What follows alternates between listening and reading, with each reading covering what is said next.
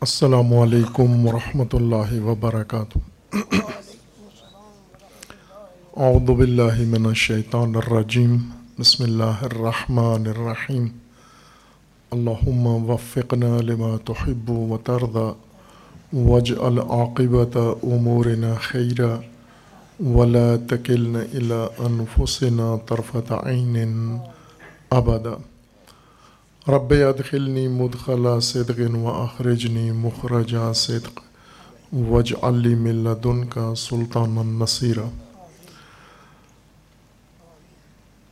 قابل تحسین ہیں آپ علماء کرام، اہل بکر اور اسی طرح گرد و نواح کے مومنین، بزرگان، قائدین اسکالرز دانشوران اور قابل تحسین ہیں یہ جوانان جنہوں نے ہم سب کو یہ فرصت موقع مہیا کیا ہے کہ آج کے اہم فریضہ کو یاد کرنے کے لیے اور ایک دوسرے کو یاد دلانے کے لیے ہمیں یہ موقع فراہم کیا ہے انہوں نے۔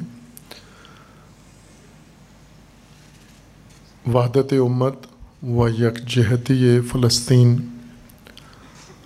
آج اکیس نومبر ہے اور سات اکتوبر سات اکتوبر کو جی جی۔ شروع ہوا تھا یہ مارکا حماس نے حماسہ خلق کیا۔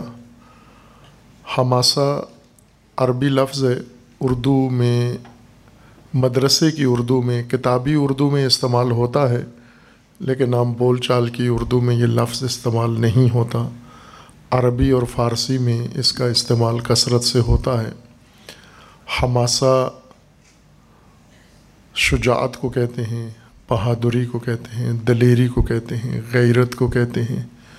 اور غیرت مندانہ کام کو کہتے ہیں۔ غیرت مندانہ شجاعانہ، دلیرانہ اقدام کو کہتے ہیں۔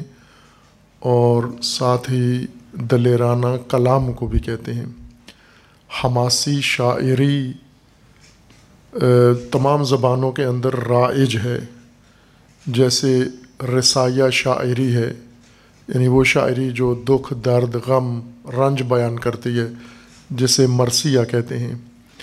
اور اسی طرح مطربانہ شاعری، جس میں یا تنزیہ شاعری ہے، اس کے اندر ہنسی مذاق اور خوشی خوشحالی بیان کی جاتی ہے۔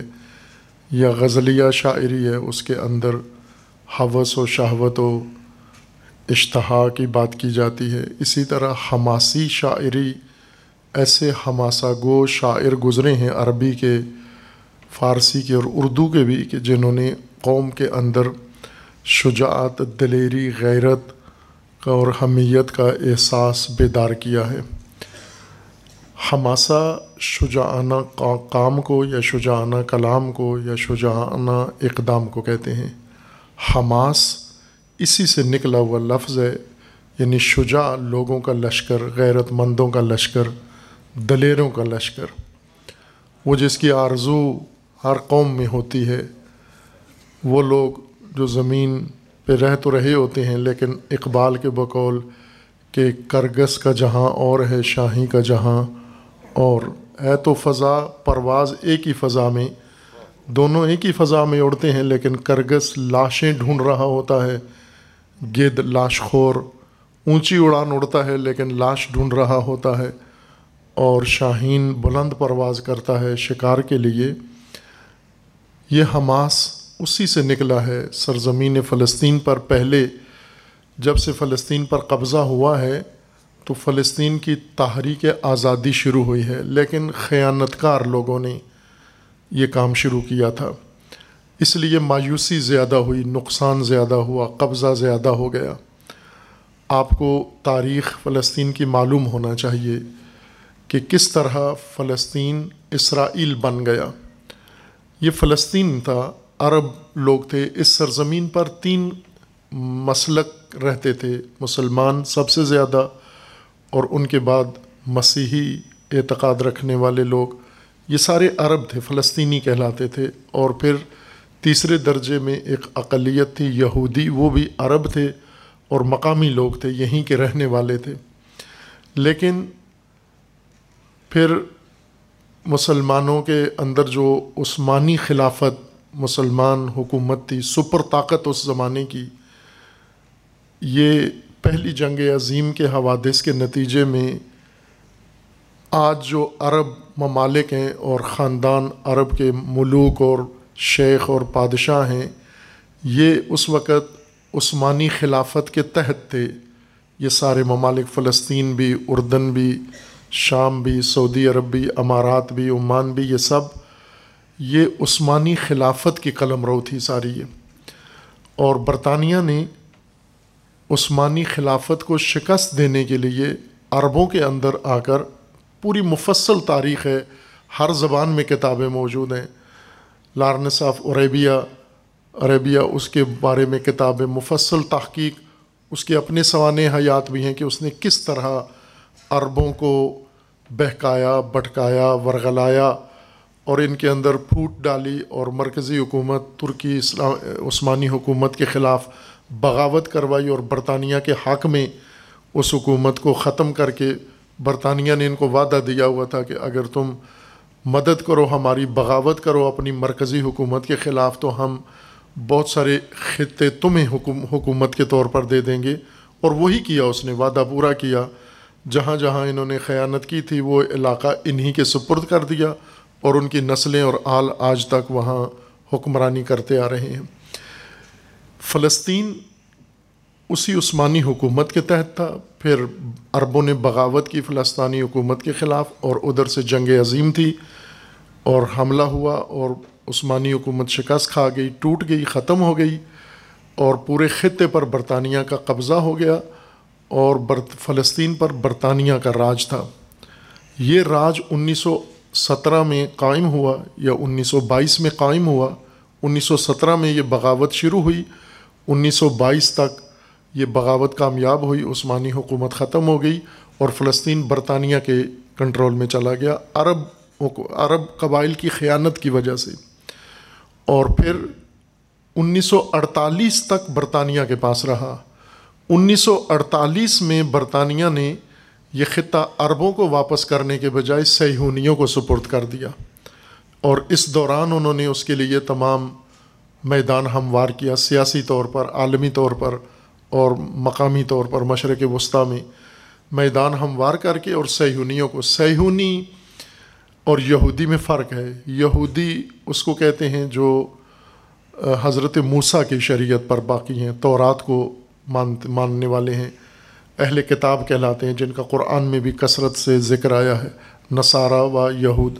تو یہود مذہب ہے، مسلک ہے نصارہ کی طرح جو حضرت مسیح کے دین پر ہیں۔ سیہونی کہنے کو اپنے آپ کو یہودی کہتے ہیں، لیکن یہود جو مذہبی فرقے ہیں، وہ سیہونیوں کو یہودی نمائندہ نہیں سمجھتے۔ آج بھی جبکہ غزہ پہ ظلم ہو رہا ہے، تو سب سے مضبوط آواز جہاں سے اٹھ رہی ہے، وہ یہودی ہیں۔ امریکہ کے یہودی، برطانیہ کے یہودی، عرب مغربی ممالک کے اندر اور خود اسرائیل کے اندر جو مقیم یہودی ہیں، وہ بھی ان کے خلاف ہیں کہ یہ سیہونی، یہ آپ یوں سمجھ لیں کہ سیہونیوں میں اور یہودیوں میں کیا فرق ہے جو ہندوستان میں مودی اور کانگریس کے ہندوؤں میں فرق ہے؟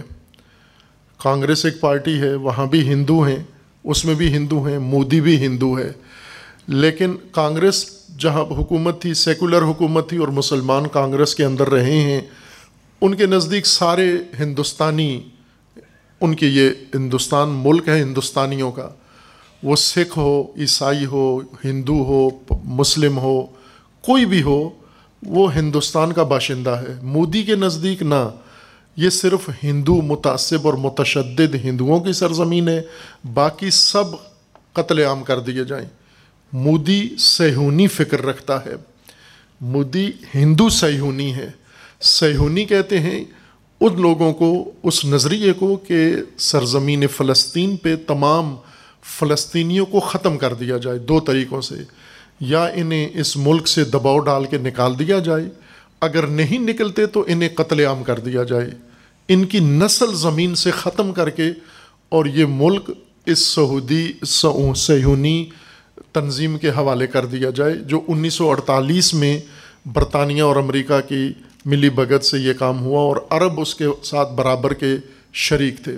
پس سیہونی کی اصطلاح آپ کے ذہن میں رہے، پاکستان میں فرق نہیں کیا جاتا یہودی اور سیہونی میں۔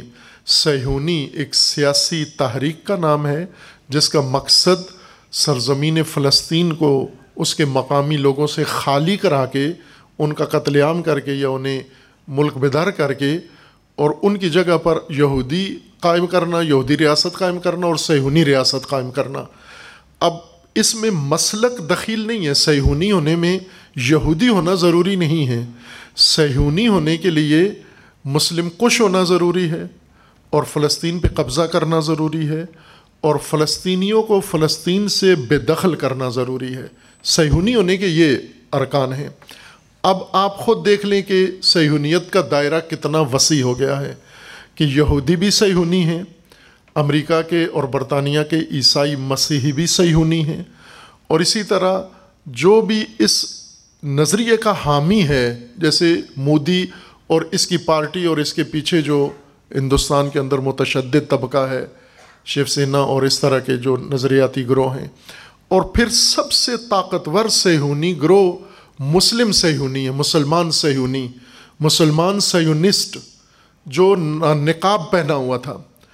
ابھی آپ نے بہت خوبصورت ہم سب نے گفتگو سنی چینا صاحب کی اور اس سے پہلے آغا شرازی صاحب کی اور اس سے پہلے قادری صاحب کی اور اسی طرح ایک ایک کر کے جو بھی یہاں سٹیج پر آئے، انہوں نے بہت خوبصورت انداز سے اور درد دل بھی بیان کیا اپنا کہ یہ سب کچھ ہمارے سامنے ہو رہا ہے۔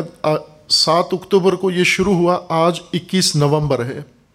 ایسے یہ میں غلطی نہ کر رہا ہوں۔ کتنے دن بنتے ہیں؟ سادہ سا حساب ہے۔ ایک مہینہ اور ڈیڑھ مہینہ ہو گیا۔ خوب، ڈیڑھ مہینہ ہو گیا ہے، چوالیس دن ہو گئے ہیں۔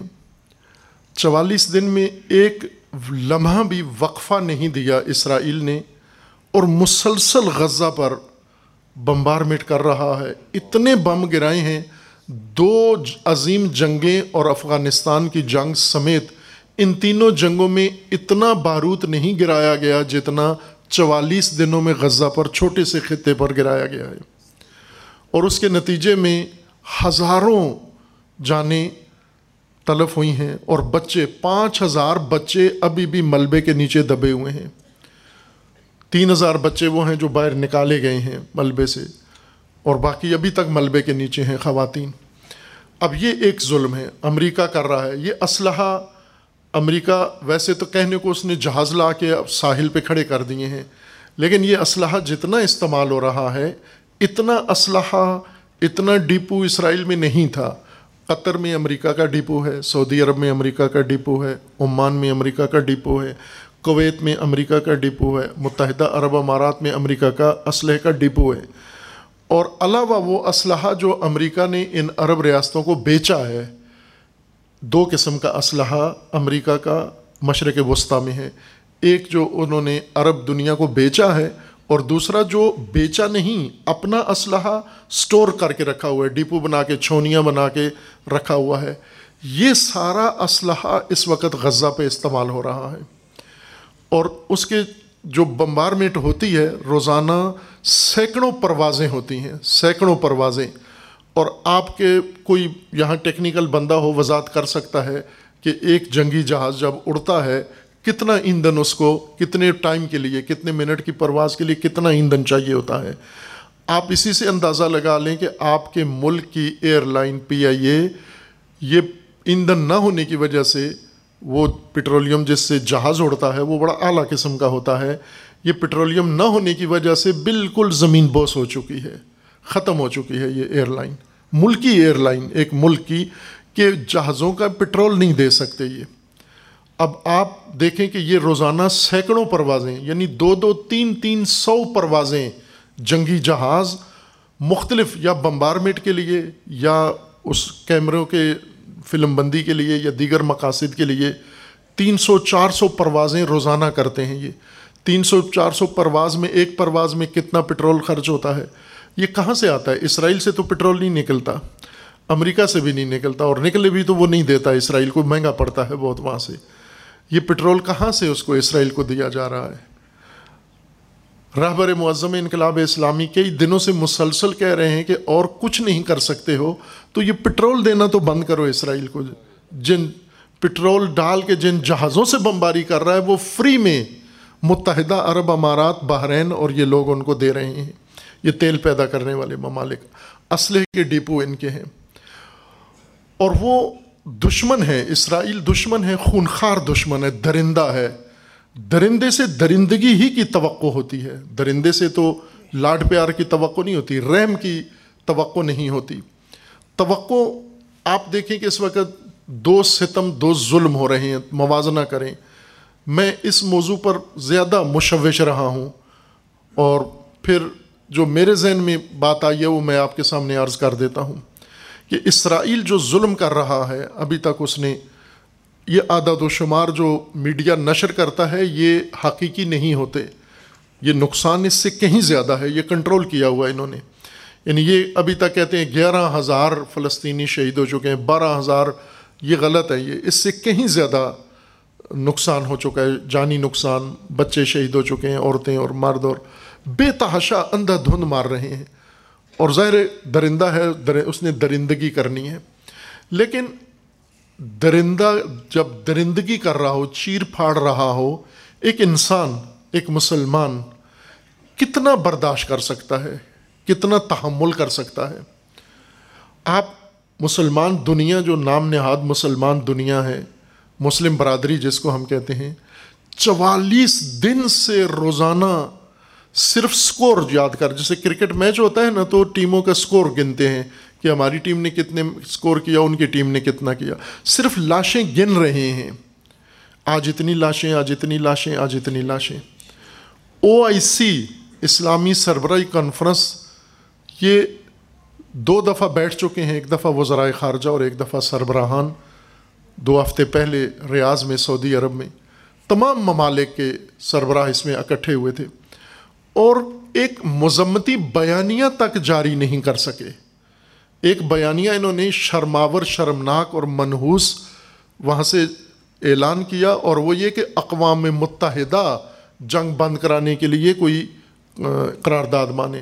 اقوام متحدہ میں شیطان امریکہ بیٹھا ہوا ہے، ہم اسرائیل کا باپ، وہ کوئی قرارداد اسرائیل کے خلاف منظور ہونے نہیں دیتا چونکہ ویٹو پاور ہے۔ اب یہ او آئی سی سہونی کس کو کہتے ہیں؟ یہ ڈیفینیشن ذہن میں رہے۔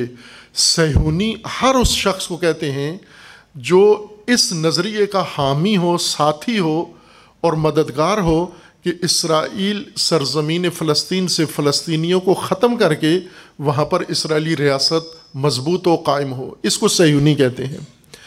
اب قراردادیں منظور کر کے یا اسلحہ دے کر یا کسی بھی طرح سے یہ مدد کی جائے، وہ سیہونیت کے زمرے میں آتا ہے۔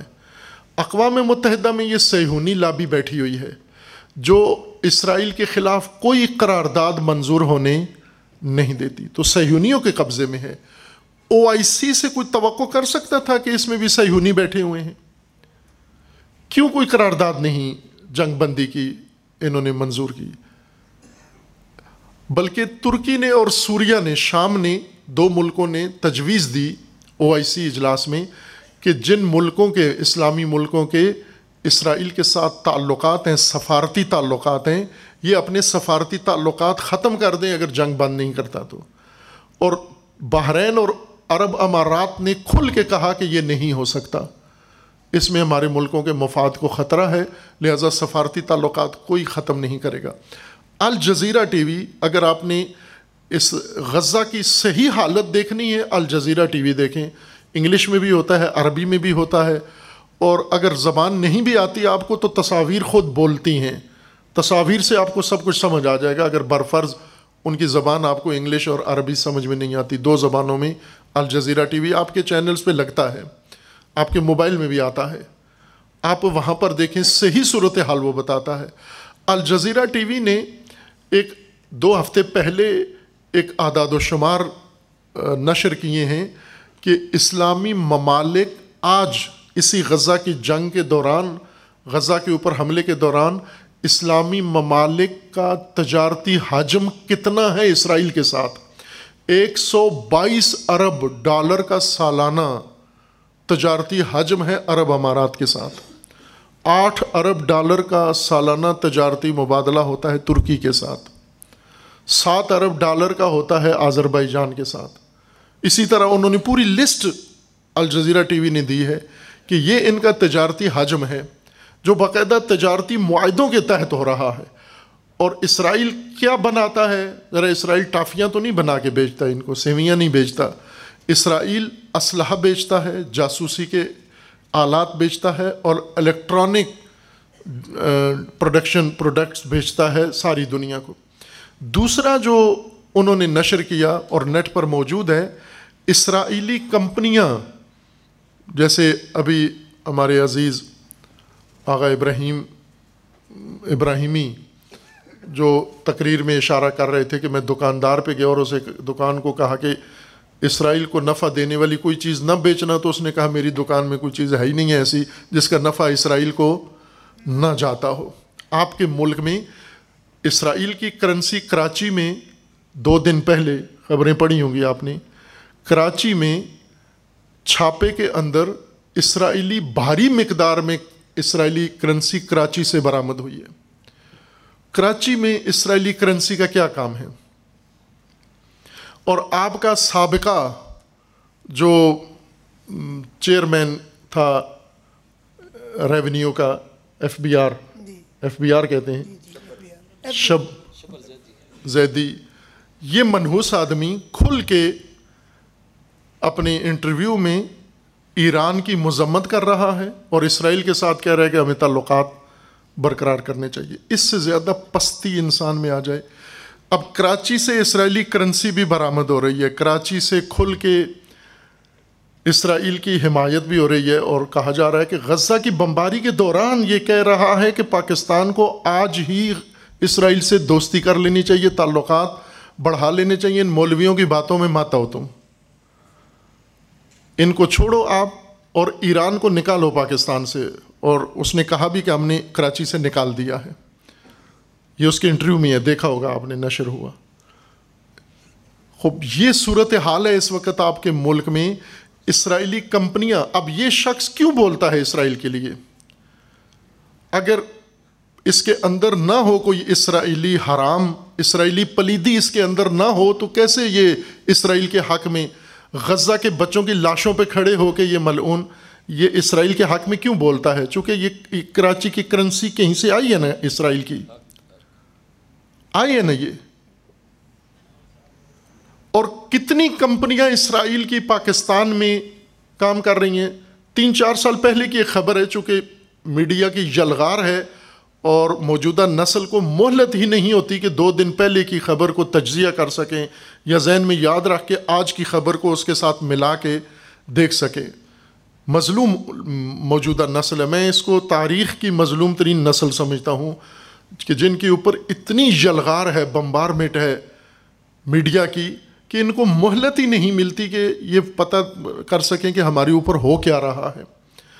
چند چند سال پہلے کی خبر ہے، یہ آپ نکالیں، میڈیا میں محفوظ رہتی ہیں چیزیں۔ سرچ کریں، آپ کو مل جائے گی کہ پاکستان کے افواج کی معلومات اسرائیل کے پاس تھیں۔ اس وقت کے پاکستان کے جو چیف تھے، آرمی چیف، ان کی معلومات، پرائم منسٹر کی معلومات، صدر اس کی معلومات اور پاکستان کے اہم اداروں کی معلومات اسرائیل نے نشر کی ہیں۔ اسرائیل نے نشر کی ہیں کہ یہ اسرائیل کے پاس کی ساری معلومات ہیں۔ خوب، فوراً ایک حیرت ہوئی کہ یہ کیسے اسرائیل کے جاسوس ہیں۔ پاکستان میں نہ، اسرائیلی کمپنیاں پاکستان کے اندر جتنے الیکٹرانک کاروبار ہے، یہ جو آپ کے مواصلاتی ٹیلی کمیونیکیشن کا سسٹم جتنا ہے اسرائیلی ہے سارا، ٹوٹل اسرائیلی ہے۔ دنیا کی کوئی اور کمپنی یہ چیزیں بناتی ہی نہیں ہیں۔ امریکہ کو بھی جب ضرورت پڑتی ہے تو اسرائیل سے خریدتا ہے۔ برطانیہ کو بھی، چونکہ انہوں نے دوسروں کو روکا ہوا ہے کہ آپ نے نہیں بنانا تاکہ یہ ٹیکنالوجی منحصر ہو اسرائیل کے اندر اور اسرائیل تجارت بھی کرے اور تجارت کے ساتھ ساتھ جاسوسی بھی کرے۔ مثلا یہ موبائل آئی فون جو آپ کے پاس ہیں، یہ بظاہر امریکی کمپنی بناتی ہے، لیکن اس کے سافٹ ویئر سارے اسرائیل کے ہیں۔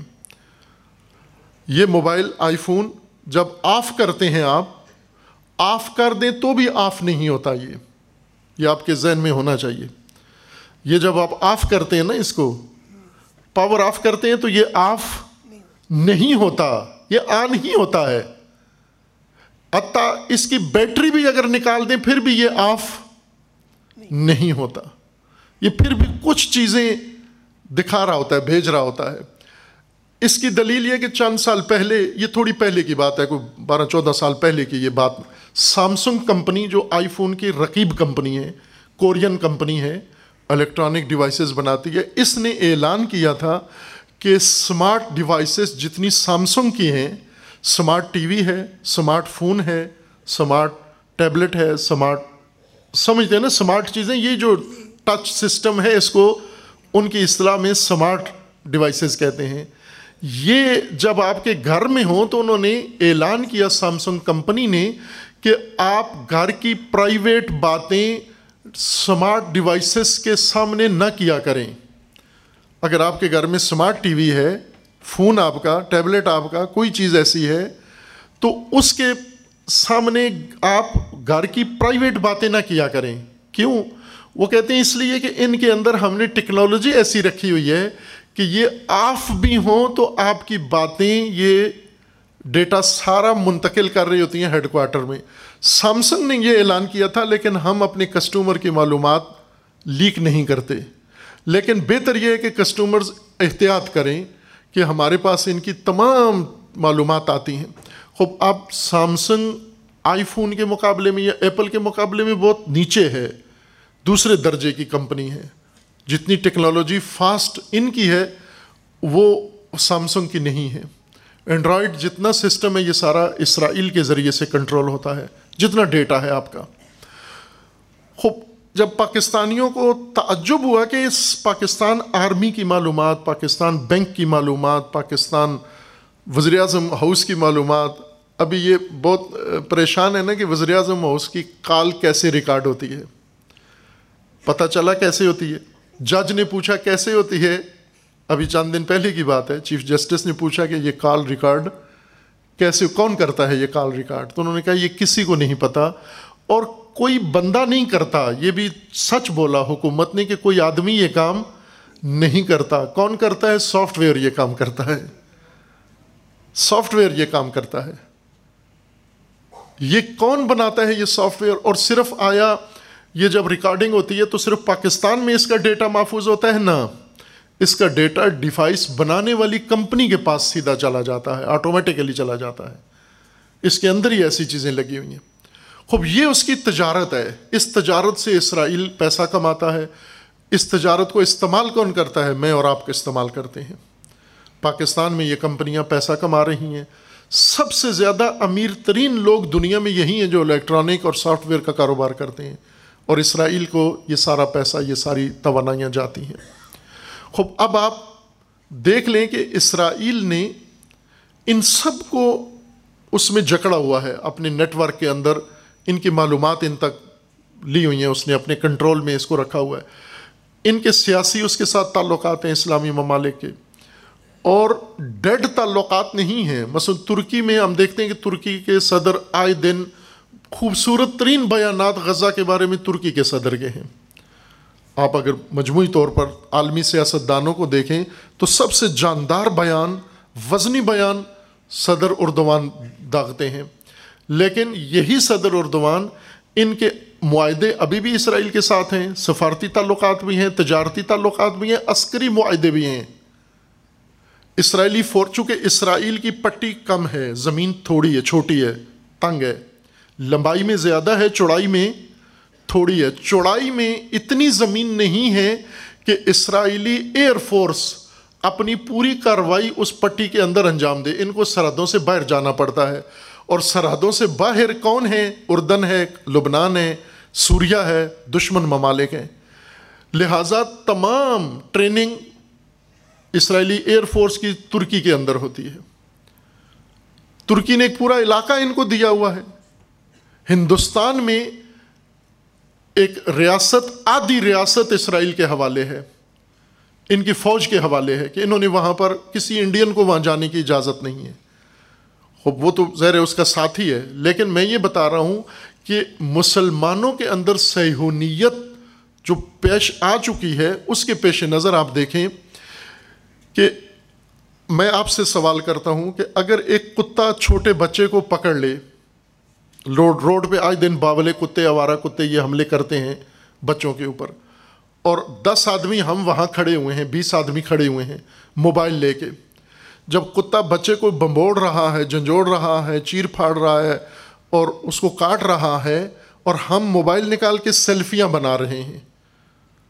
اب آپ مجھے بتائیں کہ کتا زیادہ درندہ ہے یا یہ دس آدمی جو سیلفیاں بنا رہے ہیں، یہ زیادہ درندے ہیں؟ پست کون ہے؟ کتا پست نہیں ہے، چونکہ وہ کتا ہے، وہ درندہ ہے۔ اس کا کام ہی بھموڑنا ہے۔ لیکن یہ جو سیلفیاں بنا رہے ہیں، یہ فطرتاً انسان ہیں۔ یہ درندے نہیں تھے۔ لیکن اس وقت جو ان کا عمل ہے کہ کتے کو، بچے کو بھموڑتے ہوئے یہ جو سیلفیاں بنا رہے ہیں اور بچے کو بچاتے نہیں ہیں، اس کا مطلب یہ کہ یہ کتے سے زیادہ پستر ہو گئے ہیں۔ کتا اپنی فطرت پہ باقی ہے۔ کتے کی فطرت درندگی ہے اور ابھی درندگی کر رہا ہے، لیکن انسان کی فطرت انسانی ہے، اسے درندگی سے روکنا چاہیے، لیکن یہ نہیں روک رہے۔ یہ مسلم ممالک ہے۔ او آئی سی کا اجلاس ہوا ریاض میں، کچھ بھی نہیں کیا، چپ کر کے آئے، کھائے، پیا، اٹھ کے چلے گئے۔ ہر چیز میں ان کا اختلاف ہے۔ مسلمان ملکوں کا ہر مسئلے میں اختلاف ہے آپس میں۔ سوائے غزہ کے غزہ کے اوپر اتفاق ہے ان کا۔ کہ غزہ کو اسرائیل کے حوالے کر دیا، مار دو۔ میں خود جناب سراج الحق صاحب حافظ اللہ، امیر جماعت اسلامی، یہ گئے ہیں خود قطر میں جا کر، حماس کی لیڈرشپ سے ملے ہیں، اسماعیل حانیہ سے ملے ہیں اور مشل، خالد مشل سے ملے ہیں اور دیگر رہنماؤں سے ملے ہیں۔ میں نے پوچھا ان سے،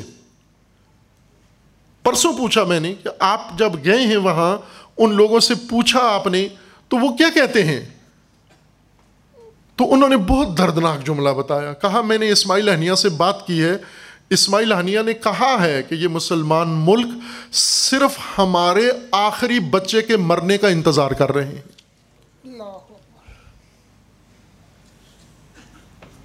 یہ غزہ سے ہماری نسل کے خاتمہ کا انتظار کر رہے ہیں۔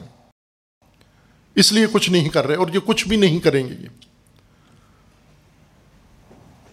اب آپ بتائیں کون پست ہے؟ اسرائیل؟ یا یہ سارے زیادہ گھٹیاں ہیں؟ یہ کیوں ہوئے؟ ان کی یہ فطرت کیوں مسخ ہو گئی؟ یہ مسلمان تھے۔ ابھی چینا صاحب نے کہا نا کہ ہم نے کیوں اپنا نام شیعہ، سنی، بریلوی دیوبندی رکھ لیا ہے؟ جب اللہ ہمیں مسلمان، مسلم کہہ رہا ہے، قرآن ہمیں مسلمان نام رکھا ہے، رسول ہمارے ہمیں مسلمان کہتے ہیں، اہل البیت ہمیں مسلمان کہتے ہیں، صحابہ ہمیں مسلمان کہتے ہیں، ہم وہ نام چھوڑ کے اپنا نام اور کیوں رکھ لیا؟ لوکل نام کیوں رکھ لیے اپنے مسلمان وہ مسلمان کیا ہوتا ہے؟ ابھی یہ ابراہیمی صاحب نے بھی وہ روایت پڑھی ہے، رسول اللہ صلی اللہ علیہ وسلم کی پہلے ایک عزیز نے پڑھی ہے، غالباً، روح اللہ صاحب نے پڑھی ہے وہ روایت، آپ نے پڑھی تھی کہ رسول اللہ علیہ وسلم کا فرمانا ہے منسم منسم رجولن یونادی یا لل مسلمین فلم یوجب ہو فلئی سب مسلم یہ رسول اللہ صلی اللہ علیہ وسلم کی حدیث ہے، امام جعفر صادق علیہ السلاۃ وسلام راوی ہیں اس حدیث کے، اور رسول اللہ سے نبوی حدیث ہے، جو امام صادق علیہ السلام نقل فرما رہے ہیں علیہ سنت کی کتابوں میں بھی ہے، شیعہ کتابوں میں بھی ہے، اور اس کی سندیں صحیح ہیں اس کی سندیں۔ خوب، وہاں پر رسول اللہ فرما رہے ہیں کہ جو بھی کسی مرد کو، کسی مظلوم مرد کو، کسی ستم رسیدہ کو، کسی مظلوم کو پکارتے ہوئے سنے یا للمسلمین مسلمانوں میری مدد کرو۔ اور کوئی مسلمان اس کی مدد نہ کرے تو رسول اللہ فرماتے ہیں، یہ جو مدد نہیں کر رہا، سن کر اس کی فریاد، یہ مسلمان نہیں ہے۔ یہ مسلم نہیں ہے یہ۔ رسول اللہ نے مہر لگا دی۔ اگر آپ کسی جگہ جاتے ہیں نادرا میں جا کر کوئی چیز سبمٹ کرتے ہیں، وہ ریجیکٹ کر دیتے ہیں۔ مور لگا دیتے ہیں، ریجیکٹ۔ آپ کے وہ پاسپورٹ ریجیکٹ کر دیں، آپ کا شناختی کارڈ کینسل کر دیں نادرا پھر آپ پاکستانی ہیں۔ آپ کا پاسپورٹ رسمیت رکھتا ہے۔ تو رسول اللہ نے تو آپ کا شناختی کارڈ باطل کر دیا ہے مسلمان ہونے کا۔ کیوں باطل کر دیا؟ چونکہ آپ نے مظلوم کی فریاد سن کر اس کی مدد نہیں کی۔ یہ مسلم ممالک یہ کام کر رہے ہیں۔ اور انہوں نے کرنا بھی نہیں ہے۔ توجہ کریں، یہ جو کر رہے ہیں ان کے اوپر جو افتاد پڑی ہے، جو ان کے اوپر مصیبت آئی ہے، اس مصیبت کے نتیجے میں یہ کبھی مدد نہیں کریں گے، کسی کی بھی نہیں کریں گے۔ میں وجہ عرض کروں گا، علامہ اقبال نے، میں کل وہاں لاہور کے اجتماع میں پرسوں یہ شعر پڑھا تھا۔ علامہ اقبال نے یہ مرض ان کی بتا دی ہے کہ خیر و خوبی بار خواص آمد حرام، آسان فارسی ہے۔ علامہ اقبال رحمۃ اللہ علیہ کی۔ خیر و خوبی، خیر و خوبی اردو میں استعمال ہوتا ہے۔ خیر، خوبی، اچھائی، بلائی۔ خیر و خوبی بر خواص آمد حرام۔ خیر و خوبی کا کام خواص پر، لیڈروں پر حرام ہے۔ یہ نہیں کریں گے خیر و خوبی کا کام، نیکی اور بھلائی کا کام نہیں کریں گے۔ اور علامہ اگلے مصرا میں فرماتے ہیں کہ دیدہ ام صدق و صفا، در عوام۔ میں نے صدق و صفا میں نے صداقت اور خلوص کہاں دیکھا ہے؟ کہا، میں نے خواص میں نہیں دیکھا، بلکہ میں نے عوام میں دیکھا ہے۔ خلوص عوام میں دیکھا ہے۔ یہ مخلص ہوتے ہیں، لیکن ان کی کمزوری یہ ہے کہ یہ خواص کے ہاتھوں اغوا ہو جاتے ہیں۔ بہک جاتے ہیں، خواص ان کو کسی اور راہ پر ڈال دیتے ہیں۔ جو چیز مسلمانوں کو آج اس نکبت میں کس چیز نے پہنچایا؟ چالیس دن بچوں کی کٹتی ہوئی لاشیں دیکھنا۔ ایک دن نہیں دیکھ سکتا انسان۔ انسان ہو تو ایک دن بھی نہیں دیکھ سکتا۔ چالیس منٹ نہیں دیکھ سکتا، چوالیس دن تو دور کی بات ہے۔ چوالیس دن یہ ظلم دیکھنا، اس کا مطلب یہ کہ ان کے اندر انسانیت ختم ہو گئی۔ یہ کیوں ختم ہوئی ہے؟ سوال یہ ہے۔ یہ فطرت مسلم فطرت اور انسانی فطرت مسخ کیوں ہو گئی ہے؟ اللہ تبارک و تعالیٰ نے ہماری فطرت بنائی ہے اور دین اس فطرت کی پرورش کے لیے بنایا ہے اور انبیاء اس فطرت کی رہنمائی کے لیے پیدا کیے ہیں اور انہوں نے رہنمائی کی ہے۔ اور فطری چیزوں میں سے دو چیزیں بہت اہم ہیں۔ فطرت کو پرورش و تربیت کی ضرورت ہے۔ فطرت کو اپنے حال پر چھوڑ دیں کوئی بھی رنگ اختیار کر سکتی ہے، درندہ بن جاتی ہے، شیطان بن جاتی ہے، کوئی بھی خطرناک روپ اختیار کر لیتی ہے۔ انسان کی فطرت، اس کے اندر فلیکسیبلٹی ہے، لچک ہے، بہت۔ موم اتنی شکلیں نہیں اختیار کر سکتی جتنی انسانی فطرت اختیار کر لیتی ہے۔ آپ نے قرآن کی یہ آیات پڑھی ہوئی ہیں، یہاں سارے علماء بزرگان، سروران بیٹھے ہوئے ہیں۔ قرآن کریم نے مختلف آیات میں یہ فرمایا ہے، کونو قردتن خاصین پست بندر بن جاؤ۔ مثل الدین حمل التورات ثم لم يحملوها كمثل الحمار يحمل اسفارا مثلهم كمثل القلب ان تحمل عليه يلهس او تتركه يلهس ان کی مثال کس جیسی ہے؟ کتے جیسی، باولے کتے جیسی ہے۔ چھیڑو تو بھی بھونکتا ہے، نہ چھیڑو تو بھی بھونکتا ہے۔ یہ کتے، بندر گدے یہ قرآن کن کو کہہ رہا ہے؟ ہم کل انعام بل ہم عدل عدل و سبیلا کن کو کہہ رہا ہے قرآن؟ ہمارے اساتید نے خوبصورت تفسیر کی اور آیات کی کہ جب قرآن کریم کی ان آخری آیات میں ہے کہ عدل وحوش و حشرت، جب وحوش، وحشی جانوروں کو معاشر میں لایا جائے گا، وہ بھیڑ بکریوں کا یا کتے بلیوں کا یا بیڑیے گیدڑ کا تو معاشر نہیں ہے، قیامت ان کی تو نہیں ہے، حساب کتاب ان کا نہیں ہے۔ حساب کتاب انسان کا ہے تو انسانوں کے معاشر میں وحوش کا کیا کام ہے؟ وہ یہی وحوش ہوں گے جو مسخ ہو کے انسانیت سے، فطرت سے مسخ ہو کے ویشی درندے بن چکے ہیں۔ جب ان کو حاضر کیا، آج کے اسرائیلیوں کو، ان سہیونیوں کو اور ان کے ساتھیوں کو اور امریکیوں کو اور ان کے عرب ساتھیوں کو جب محشر میں ہاں، معشور کیا جائے گا، کس شکل میں آئیں گے؟ یہ جو آج غزہ پہ بمباری کر رہے ہیں، جو محشر میں زندہ کیے جائیں گے نا یہ سارے؟ یہ قاتل سارے زندہ کیے جائیں گے۔ کس شکل میں ہوں گے؟ انسانی شکل میں تو نہیں ہوں گے۔ عید الوحوش و حشرات یہ وحشی، یہ ریوڑ وحشیوں کا قیامت میں اٹھایا جائے گا۔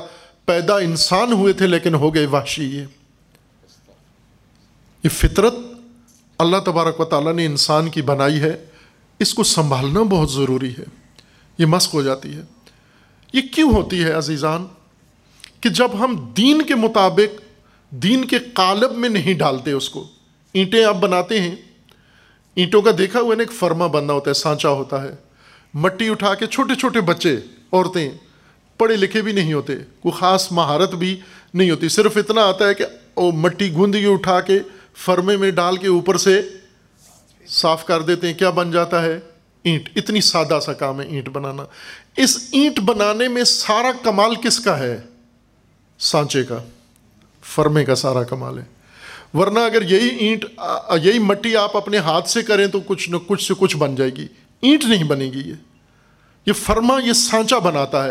اللہ تبارک و تعالیٰ نے دین، یہ قرآن، یہ سانچا بنایا ہے انسانیت کا، کہ انسانیت کا خمیر اس سانچے میں ڈھلے گا تو انسان بنے گا۔ اس میں ڈالنا، اس تربیتی نظام میں ڈالنا ضروری ہے۔ اور جب دین ہماری تربیت کرتا ہے تو ہر چیز کی تربیت کرتا ہے۔ چنے کہ صرف ہمیں رسمیں بتاتا ہے، صرف ہمیں عبادتیں بتاتا ہے، ہماری شخصیت دین بناتا ہے۔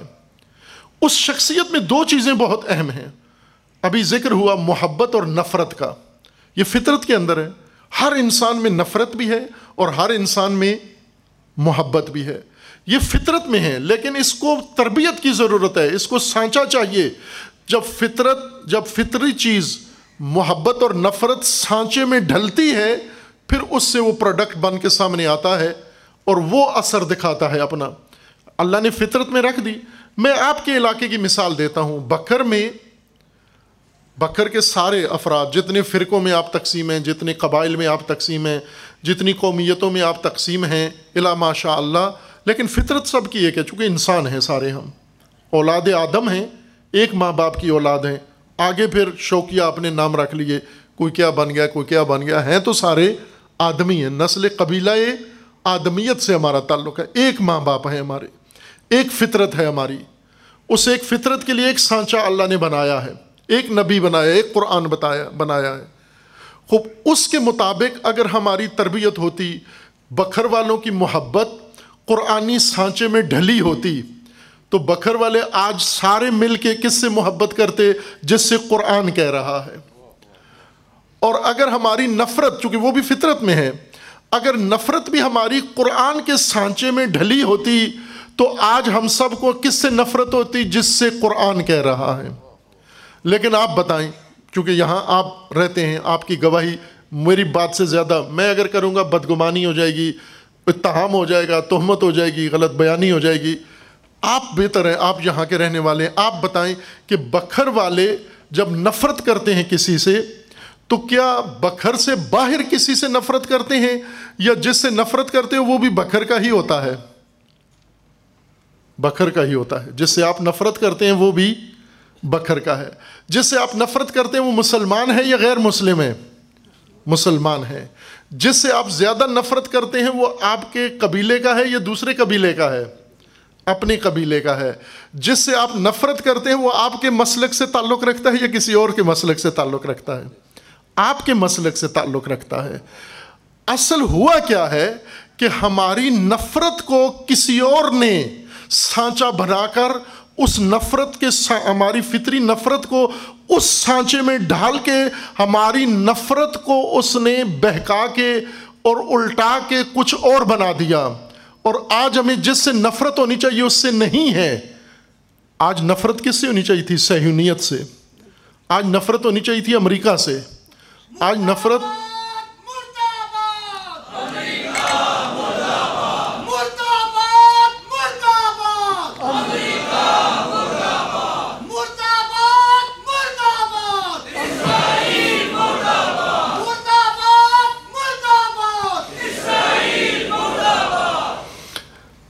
آج ہماری نفرت اگر قرآن کی تربیت کے مطابق ہوتی، رسول اللہ کی تربیت کے مطابق نفرت ہوتی، تو قرآن نے بھی بتایا کہ اپنی نفرت کا رخ اللہ کے دشمنوں کی طرف کرو، انسانیت کے دشمنوں کی طرف کو قاتل اور ظالم کی طرف اپنی جہت دو ڈائریکشن دو اپنی نفرت کو، اور ساری نفرت اپنی جمع کر کے ان کے خلاف آپ نکالو۔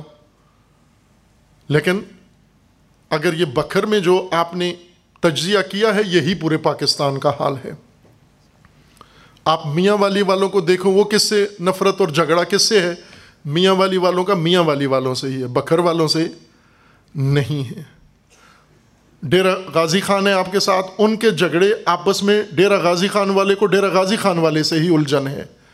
اس کو ساتھ مردان والوں سے کوئی مشکل نہیں ہے۔ دوسرے ضلع سے کوئی مشکل نہیں ہے، دوسرے قبیلے سے آپس میں ہماری نفرتوں کا رخ ایک دوسرے کی طرف ہو گیا ہے۔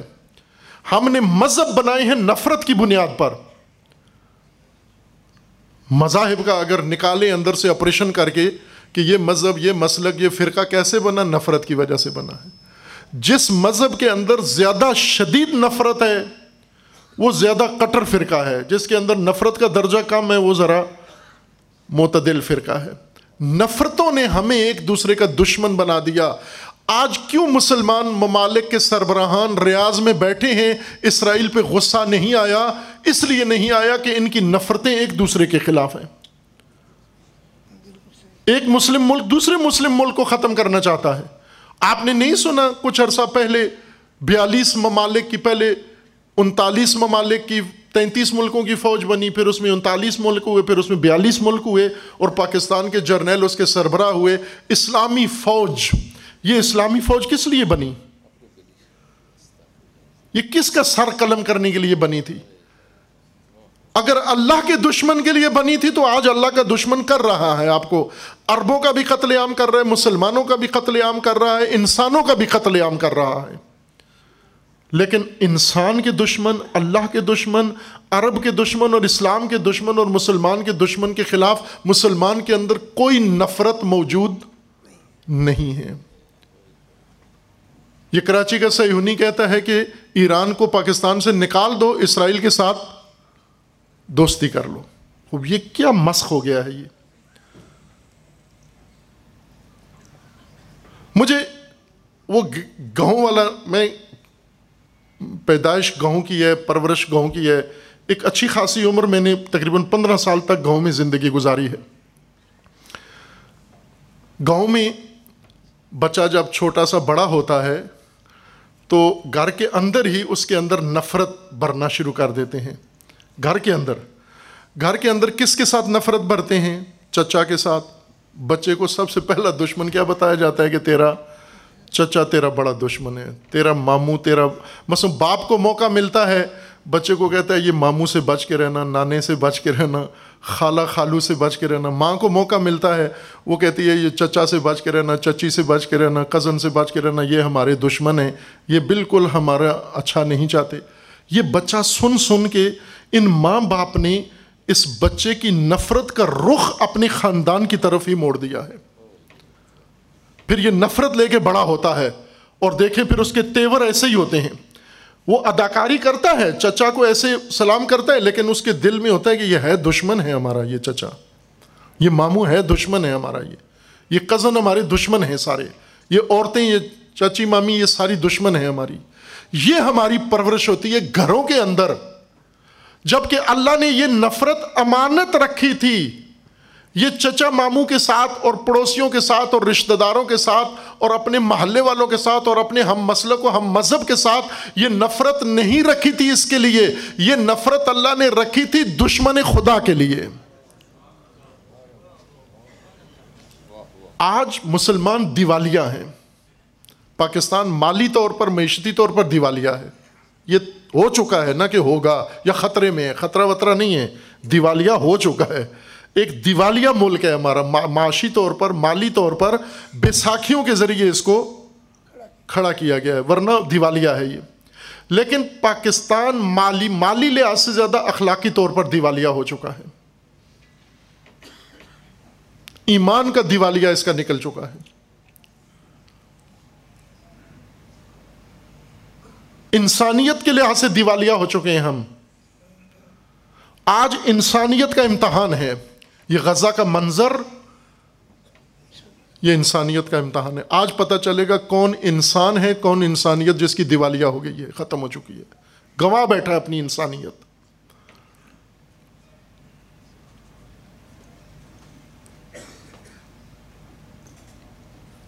اور کبھی شبہات ایجاد کرتے ہیں، کبھی کیا۔ یہ ظلم، یہ بڑا ظلم ہے۔ یقین جانیں، یہ ابھی معروف عالم دین بڑے مشہور عالمی شہرت یافتہ ہیں۔ مولانا طارق جمیل حفظ اللہ ان کے فرزند کی بہت ہی حادثاتی وفات ہوئی، اس پہ ان کو بہت اور اس کے اوپر پھر جو ان کے اوپر ٹارچر ہوا، ان کو زخم زبان جو لگائے گئے ابھی بھی رو رہے ہیں۔ کل پرسوں تقریر کی انہوں نے فیصل آباد میں، اس میں پھر بچے کا غم بھول گئے ہیں، وہ زخم زبان جو دل پہ لگے ہیں، وہ نہیں بھولتے۔ کیا کیا نہیں کہا لوگوں نے؟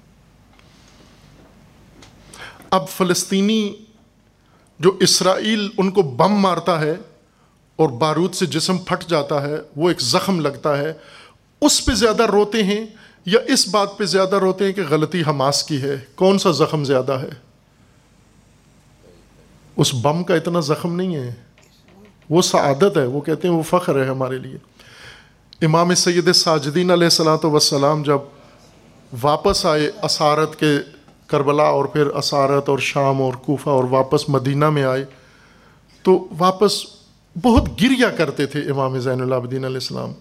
کوئی بھی منظر نظر آتا، مثلا ایک دفعہ ایک شخص قربانی کے لیے جانور اس نے لیا ہوا تھا اور ذبح کرنا چاہ رہا تھا۔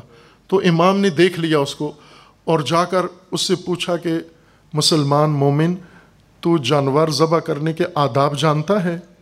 کہ شریعت نے کیا آداب رکھے ہیں، جانور ذبح کرنے کے۔ تو کہنے لگا ہاں حضور، جانتا ہوں میں مسلمان ہوں، جانتا ہوں۔ کیا جانتے ہو کہ قبلہ رخ ہونا چاہیے، اس کے اوپر بسم اللہ پڑھنی چاہیے، نام خدا پہ اس کو ذبح کرنا چاہیے۔ تو امام نے فرمایا کہ یہ نہیں پتہ کہ اس کو پانی بھی پلانا چاہیے۔ تو کہا، میں نے پلایا ہے۔ مجھے پتہ تھا اور میں نے اس کو پہلے پانی پلایا ہے اور امام کے وہیں پہ آنسو جاری ہو گئے۔ کہ خدایا جانور تو پانی پلا کے ذبح کرتے ہیں، حسین کو تشنا ذبح کر دیا۔ چھوٹی چھوٹی ان مناسبتوں امام حسین علیہ السلام رو پڑتے تھے۔ سید سید زین العبدین علیہ السلام رو پڑتے تھے۔ جب امام علیہ السلام سے پوچھا گیا کہ آپ کو سب سے زیادہ دکھ، تکلیف کہاں پہنچی؟ کربلا تو آپ نے سنا ہوا ہے، سب نے، شیعہ سنی سب جانتے ہیں۔ کہ کیا ہوا کربلا میں؟ امام زین العبدین علیہ السلام کی آنکھوں کے سامنے سارا ظلم ہوا۔ لیکن امام علیہ السلام نے فرمایا، مجھے سب سے زیادہ دکھ شام میں پہنچا ہے۔ لوگ سمجھ رہے تھے کربلا میں پہنچا ہے۔ امام نے فرمایا، نہ، وہ تو سعادت ہے ہمارے لیے، شہادت۔ ہم شہادت پہ کب پریشان ہوئے ہم شہادت پہ کب افسوس کیا ہم نے؟ شہادت تو ہمارا ورثہ ہے، شہادت تو ہمارا اعزاز ہے، ہماری سعادت ہے۔ تو پھر غم کیا ہوا؟ فرمایا کہ شہادت ہمارا ورثہ ہے، لیکن وہ جو شام میں ہوا، وہ تو ہمارا ورثہ نہیں تھا۔ شام میں جو زخم لگا، وہ بہت شدید زخم تھا۔ آپ پوچھیں مولانا طارق جمیل سے کہ بیٹا مر گیا، وہ زیادہ زخم تھا یہ جو میڈیا پہ آپ کے خلاف باتیں ہو رہی ہیں، تو وہ خود کہہ بھی رہے ہیں کہ یہ بڑا گہرا زخم ہے، یہ نہیں بھولتا مجھے۔ میرا جگر چھل نہیں کر دیا ان باتوں نے۔ اب آپ حماس کی مدد نہیں کرتے، آپ غزہ کے شہیدوں کے لیے کچھ نہیں کرتے، جنگ بندی کے لیے کچھ نہیں کرتے، الٹا ان کو زخم لگانے میں لگے ہوئے ہیں۔ کتنا بڑا زخم ہے او آئی سی کا اجلاس ختم ہوا تو ان شہیدوں نے ان کے وہ بے گھر لوگ، لٹے ہوئے بھوکے پیاسے لوگ، پانی کا قطرہ نہیں ملتا ان کو، کھانا ایک لقمہ نہیں ملتا ان کو۔ سردی میں رہنے کے لیے، سر چھپانے کے لیے جگہ نہیں ہے ان پر۔ اور ایک گھر پہ بمباری ہوتی ہے، نکل کے دوسری جگہ جاتے ہیں، وہاں بم آ کے پڑتے ہیں، وہاں سے اٹھتے ہیں، تیسری جگہ زخمی حالت میں غبار میں اٹے ہوئے اور پھر اس کے بعد او آئی سی کا اجلاس ہوتا ہے اور خاموشی سے اٹھ کے چلے جاتے ہیں۔ کیا وہ اسرائیل کے ہاتھوں زیادہ رنجیدہ ہیں یا او آئی سی کے ہاتھوں زیادہ رنجیدہ ہیں؟ یہ زخم وہ کبھی نہیں بھولیں گے۔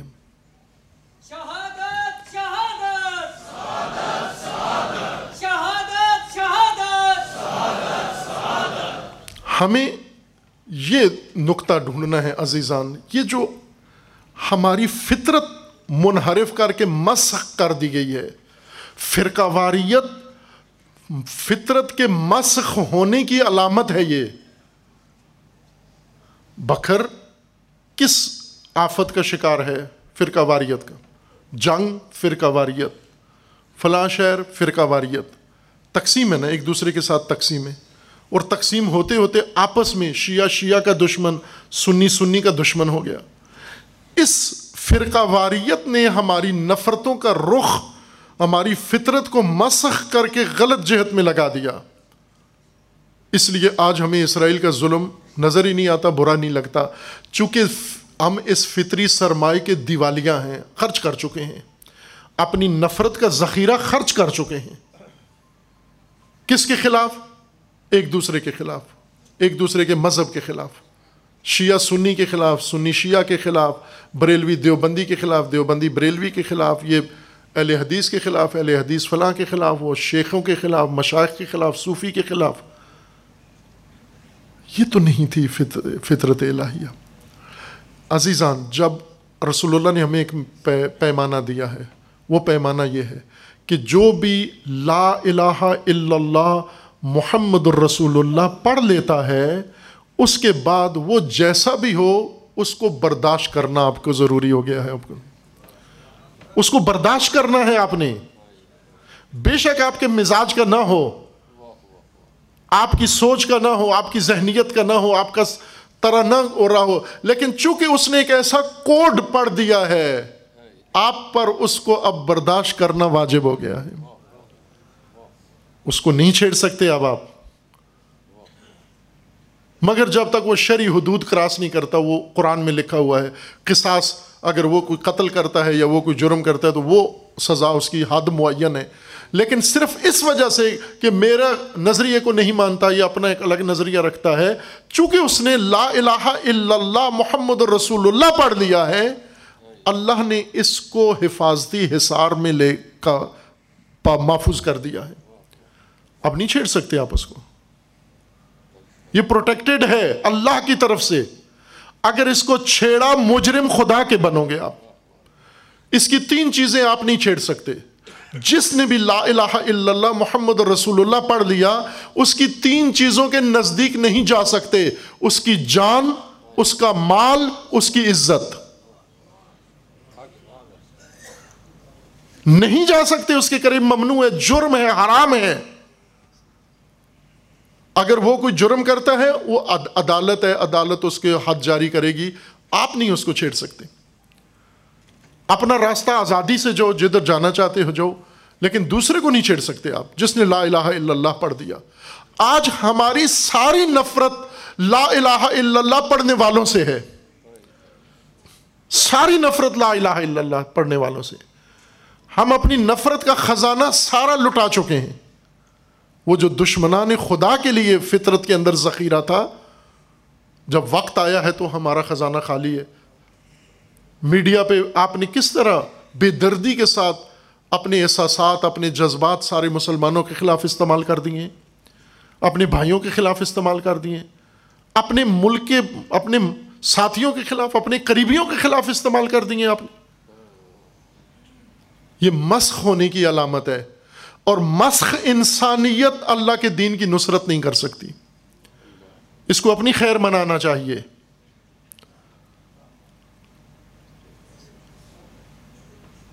آپ، یہ جمعیت اور اکابرین اور دانشوران، یہ اب تعمیر کریں، مرمت کریں۔ جب گاڑی ٹوٹ جاتی ہے تو مرمت کرتے ہیں نا آپ؟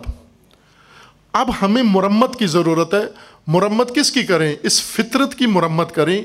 کہ اس کے اندر غلط جہت مل گئی ہے، اس کی نفرت کا رخ خدا کے دشمنوں کی طرف موڑے۔ آج مسلمانوں کے، جس طرح رسول اللہ صلی اللہ علیہ وسلم جو معیار قائم کیا تھا کہ مسلمان کون ہے جس کے زبان اور ہاتھ سے دوسرا مسلمان محفوظ رہے۔ زبان اور ہاتھ، پہلے زبان کہا ہے اور پھر ہاتھ کا کہ مسلم وہ ہے جس کی زبان سے دوسرا مسلم محفوظ رہے۔ اب پہلے اپنے اوپر غور کریں، میں اپنے اوپر غور کروں، میری زبان سے آج تک کتنے مسلمان ڈیمیج ہو چکے ہیں۔ کتنے مسلمانوں کی شخصیت، کتنے مسلمانوں کی حیثیت، کتنے مسلمانوں کی عزت، کتنے مسلمانوں کا وقار، کتنے مسلمانوں کی اجتماعی، سماجی حیثیت۔ اور پھر صرف ایک مسلمان تو نہیں، فرقوں کے فرقے لتاڑ دیے ہم نے۔ اور پرواہ نہیں ہمیں۔ اور پھر زبردستی مسلمان بنے ہوئے ہیں۔ جو ذمہ دار ہیں، جنہوں نے مور لگانی ہے اسلام کی، رسول اللہ وہ فرماتے نہیں ہو مسلم۔ اگر مظلوم کی فریاد رسی نہیں کی، نہیں ہو مسلم۔ اگر زبان اور ہاتھ سے دوسرے مسلمان کو نقصان پہنچایا، نہیں ہو مسلم۔ ہم پھر بھی لگے ہوئے ہیں کہ نہیں، ہم ہیں مسلم ہیں۔ یہ مسلمانی ہمیں نئے سرے سے اختیار کرنی ہے۔ یہ غزہ اگرچہ بہت مصیبت امتحان ہے، اللہ کا فرمان ہے، میں امتحان لیتا ہوں۔ اس امتحان میں میں صابرین پالتا ہوں اور پھر ان صابرین کو بشارت دیتا ہوں۔ اور وہ صابرین پھر عہد کرتے ہیں کہ ہم اللہ سے ہیں اور اللہ کی طرف جانے والے ہیں۔ یہ تعمیر کرنی ہے ہم نے۔ یہ ڈیمیج حصہ اپنی قوم کا، اس کو ہم نے فطرت کا ڈیمیج اس کو تعمیر کرنا ہے ہم نے۔ ہم سب نے مل کر کرنا ہے۔ یہ ہماری اولادیں ہیں، یہ ہمارے بچے ہیں۔ جو مجھ سے نفرت کرتا ہے، مجھے اسے نفرت نہیں کرنی چاہیے۔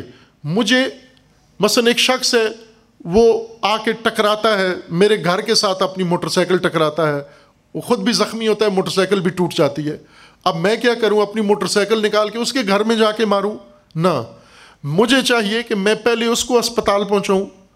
جس نے میری دیوار کے ساتھ موٹر سائیکل مار کے اپنے آپ کو بھی زخمی کر دیا ہے، اپنی موٹر سائیکل بھی خراب کر دی ہے۔ تو میرا فریضہ یہ بنتا ہے کہ میں پہلے اس کا علاج کراؤں، جا کے اس کی ہڈیاں جوڑوں، پھر جا کے اس کی موٹر سائیکل کو مکینک کے پاس دیکھوں کہ اس کو بھی تعمیر کر دو کہ یہ میرے ساتھ ٹکرا کے مجروح ہو گیا ہے۔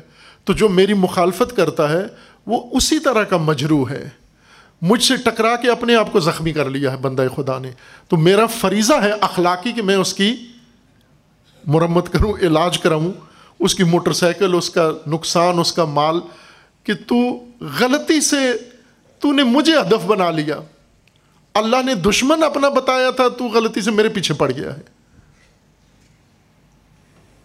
ادھر جانا ہے، ہم سب نے ادھر رخ کرنا ہے۔ یہ تربیت ہے، دینی یہ سانچا ہے۔ انشاءاللہ اللہ تبارک و تعالی ہم سب کو توفیق دے کہ ہم اپنے فطری فرائض، انسانی فرائض، اسلامی فرائض، قرآنی فرائض، ان کو انشاءاللہ بجا لائیں، عمل کر سکیں انشاءاللہ۔ اور خصوصاً آج کا جو اہم فریضہ ہے، ہم ان مظلوموں کے لیے قیام کریں، آواز اٹھائیں اور مؤثر آواز اٹھائیں۔ نہ صرف روٹین بنا لیں اور گفتگو کرتے رہیں۔ اگرچہ یہ گفتگو اجر سے خالی نہیں ہے، لیکن آج وہ قدم ضروری ہے۔ ہم آج وہ قدم اٹھائیں کہ کل بمباری رک جائے۔ ایسا نہ ہو کہ ہم ہفتوں کے ہفتے انتظار کریں گے، اگلے ہفتے کچھ کر کے دیکھیں گے۔ نہ، آج ہی وہ مؤثر قدم اٹھانا چاہیے کہ کل وہ بمباری رک جائے۔ ہم نے جماعت اسلامی و دیگر قائدین کو تجاویز دی ہیں کہ ہم پاکستان میں مل کے مؤثر قدم اٹھا سکتے ہیں۔ ہمت کریں انشاءاللہ۔ اللہ آپ کے ساتھ ہے اور جب آپ مظلوم کے ساتھ ہیں تو اللہ تبارک و تعالیٰ کا فرمانا ہے۔ امام صادق علیہ السلام سے روایت ہے کہ کسی شخص نے پوچھا کہ مجھے کس چیز سے زیادہ خطرہ محسوس ہونا چاہیے؟ کون سی چیز میرے لیے سب سے زیادہ تباہ کن ثابت ہو سکتی ہے؟ امام نے فرمایا، مظلوم کی آہا، مظلوم کی فریاد۔ مظلوم کی فریاد کا اللہ سے بیچ میں کوئی فاصلہ نہیں ہے۔ یہ سیدھی اللہ کے پاس جاتی ہے۔ اس سے ڈر، اس سے بچ، اس مصیبت سے۔ ایسا نہ ہو کہ غزہ کے مظلوموں کی ایسی آہ نکل جائے جو ہم سب کو لگ جائے۔ ہمیں بم تو نہیں لگیں گے، لیکن بہت ذلت ہوگی زندگی کے اندر۔ اس ذلت سے نکلنے کے لیے انشاءاللہ اللہ سے توفیق مانگے۔ آپ فیصلہ کن کردار ادا کر سکتے ہیں؟ یہ علامہ اقبال نے فرمایا ہے کہ خیر و خوبی برخواس آمد حرام، دیدہ ام صد کو صفا در عوام۔ سچائی اور خلوص عوام کے اندر ہے۔ عوام اپنے آپ کو یہ نہ سمجھے کہ ہم کچھ نہیں کر سکتے، یہ لیڈروں کا کام ہے۔ انشاءاللہ عوام فیصلہ کن کام کریں، کم از کم کام یہ کریں کہ نفرت کریں ان لوگوں سے جو سیہونیوں کے ساتھ ہیں، ظلم میں شریک ہیں۔ خواہ وہ ہمارے ملک کے ہیں، وہ کسی بھی اسلامی ملک کے ہیں، وہ امریکہ ہے، وہ کوئی بھی ہے، جو سیہونیوں کا دوست ہے اور فلسطینیوں کا دشمن، اس سے کم از کم ہمیں نفرت ہونی چاہیے۔